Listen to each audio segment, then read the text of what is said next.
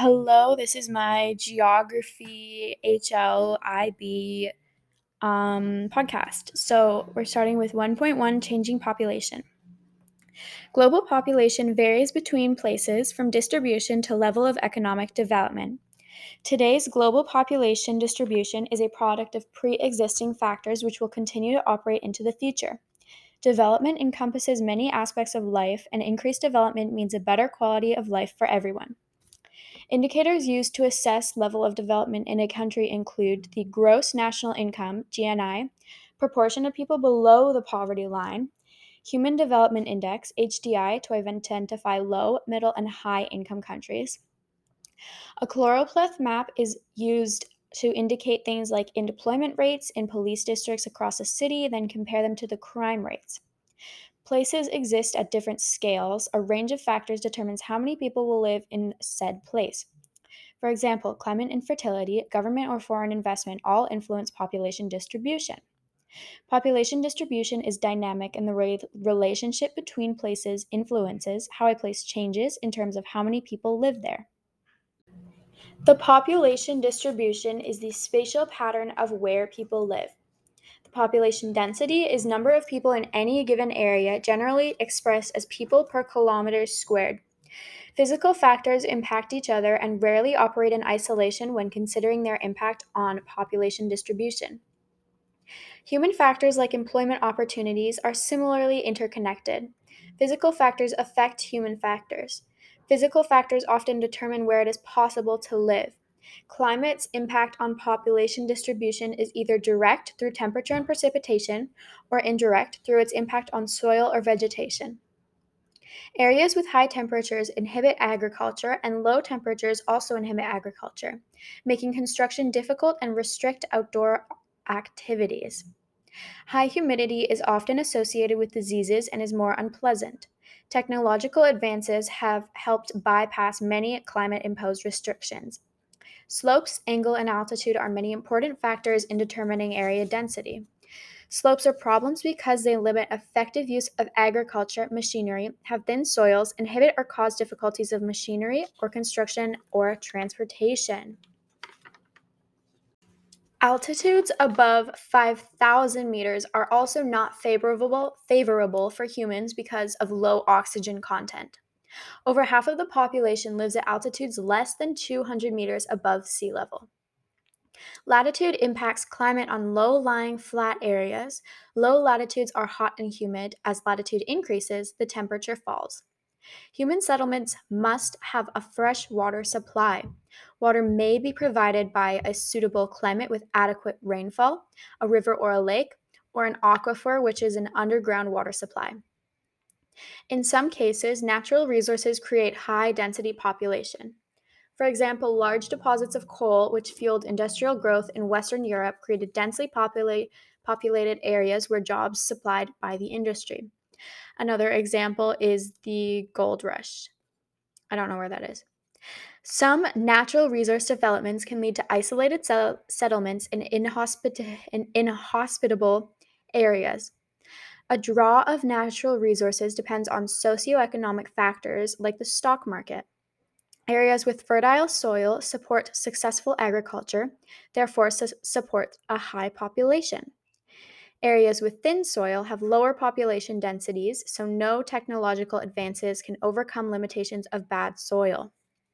Physical factors determine overall places where it's easier to make a living, build, move around, human factors determine where, within large areas, population is concentrated. In agricultural societies, population is relatively low and evenly distributed. As, technolo- as, technology advances, fewer people are needed on the land. Growing cities attract people because of more job opportunities. With technological advances, fewer are needed in traditional industries, and there is a shift to tertiary industry. Improvements in transport plus increase in commercial activities have led to megacities. Megacities are cities with more than 10 million people. So, one example is London is located at the convenient crossing point of the River Thames. Industry and trade are attracted into the city due to um, easily accessible supplies.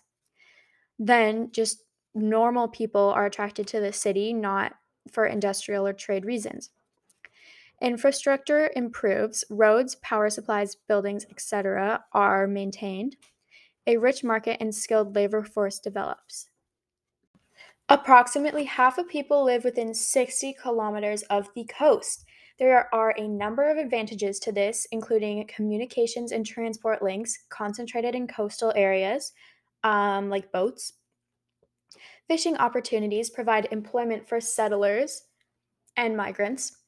Import and export opportunities because boats. Coastal plains are flat, good for transportation and construction. Government policy can have impact on population distribution. Wars cause significant population distribution. Areas with a long history of settlement tend to be more densely populated. Um, GDP is impacted by human and physical factors, but not all factors are equal. One could be more important than the other. So, an example of this um, would be something that humans are able to overcome. So, like, we can now live in deserts because it's not too hot for humans because technology has advanced like that. Economic development is a broad concept, overall improvement, um, quality of life, and living standards. Economic development tra- involves transition of a country from primary institutes to an economy of secondary industry. Progress is achieved through the introduction of new technologies, results of increased, increased wealth, and improved living standards. Economic indicators are easy to assess. They're linked to finance, money, and both can be quantified. Social indicators are unclear and tend to be indirect. Wealth and income are different but influence each other. Um, they are easily confused. There are two main economic indicators to measure income. Gross domestic product, the GDP, is the total value of goods and services produced in a country during a certain amount of time. Gross national income, GNI, is the total value of goods and services produced in a country plus, plus income and foreign payments. Purchasing power to purchasing power parity, PPP, accounts for cost of living. Neither GNA, oh my god, neither GNI or GDP account for income inequality, they only account for the formal economy. So, if you have a country like America where there are huge wealth gaps, um, the GNI and GDP wouldn't take that into account. They just take into account like how much money is being spent and being given to them. And yeah. Economic growth does not equate to quality of life. Um, lastly, there are two possible ways to describe distribution of patterns by category, for example, GNI, or continent slash region. Internal migration increases disparity between the periphery and the core. The core has numerous advantages over the periphery. Human factors are more likely to control which settlements thrive and which diminish. Um, characteristics of the core include good network of gas, electricity, and water supplies, good quality housing, cultural and racial diversity high literacy rates and skill levels with well paying jobs. So that would be like in the middle of like a big city or a town um, would generally be described as the core because most of the time a lot of the wealth um, and like groceries and gas stations and stuff are situated in like the middle of a place. The periphery and semi periphery are characterized by lower levels of literacy skills. They're less developed with lower living standards and more poverty. There is a lack of job opportunities. 10% of the population hold nearly 50% of global wealth.